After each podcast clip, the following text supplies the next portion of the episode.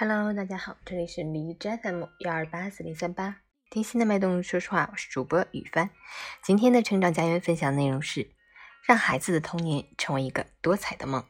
作者：重庆吴玉平。一个小学二年级男孩和我聊起恐龙，可以说是滔滔不绝，眉飞色舞，简直没有我说话的份儿。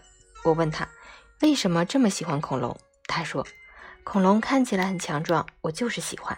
接着又开始给我介绍恐龙的种类，什么霸王龙、翼龙，什么白垩纪时代的恐龙，我惊呆了。我眼前的小男孩就像是一个恐龙研究专家。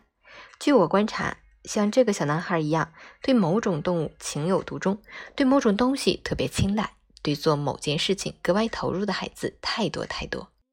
一个三岁多的男孩，每次来到成长家园，就去书架上拿几本托马斯系列的绘本。不是让爸爸妈妈给他讲，就是让老师给他讲，而且是反复听那几本，百听不厌。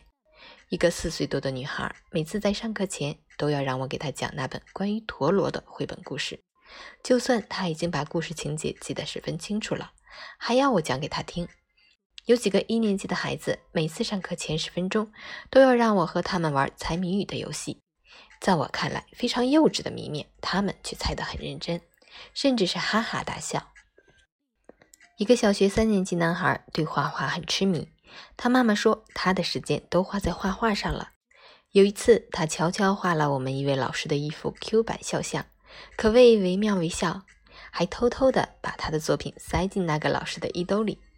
那天在课堂上，孩子们准备写作文，我本想请他课余时间画一幅我的 Q 版肖像。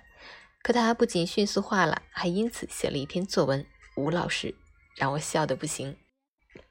一个四年级男孩告诉我，他长大以后想当个动物饲养员。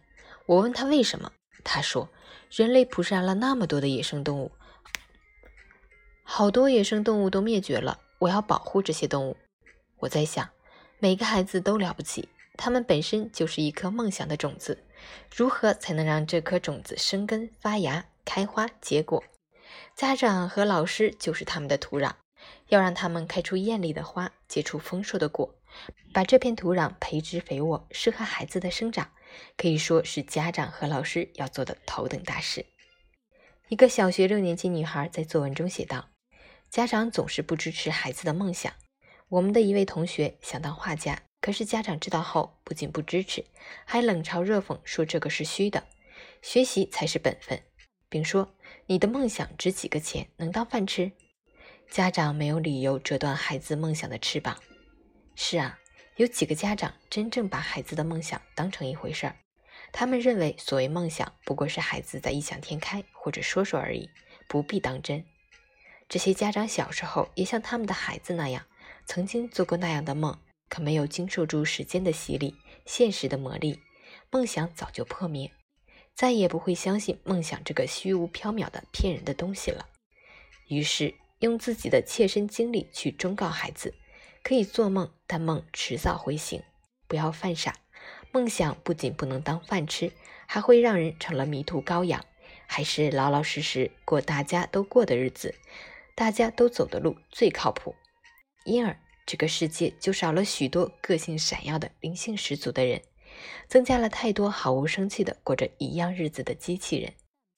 要让孩子成为坚守梦想的人，只需家长和老师成为追梦人，用自己的梦想去唤醒孩子的梦想。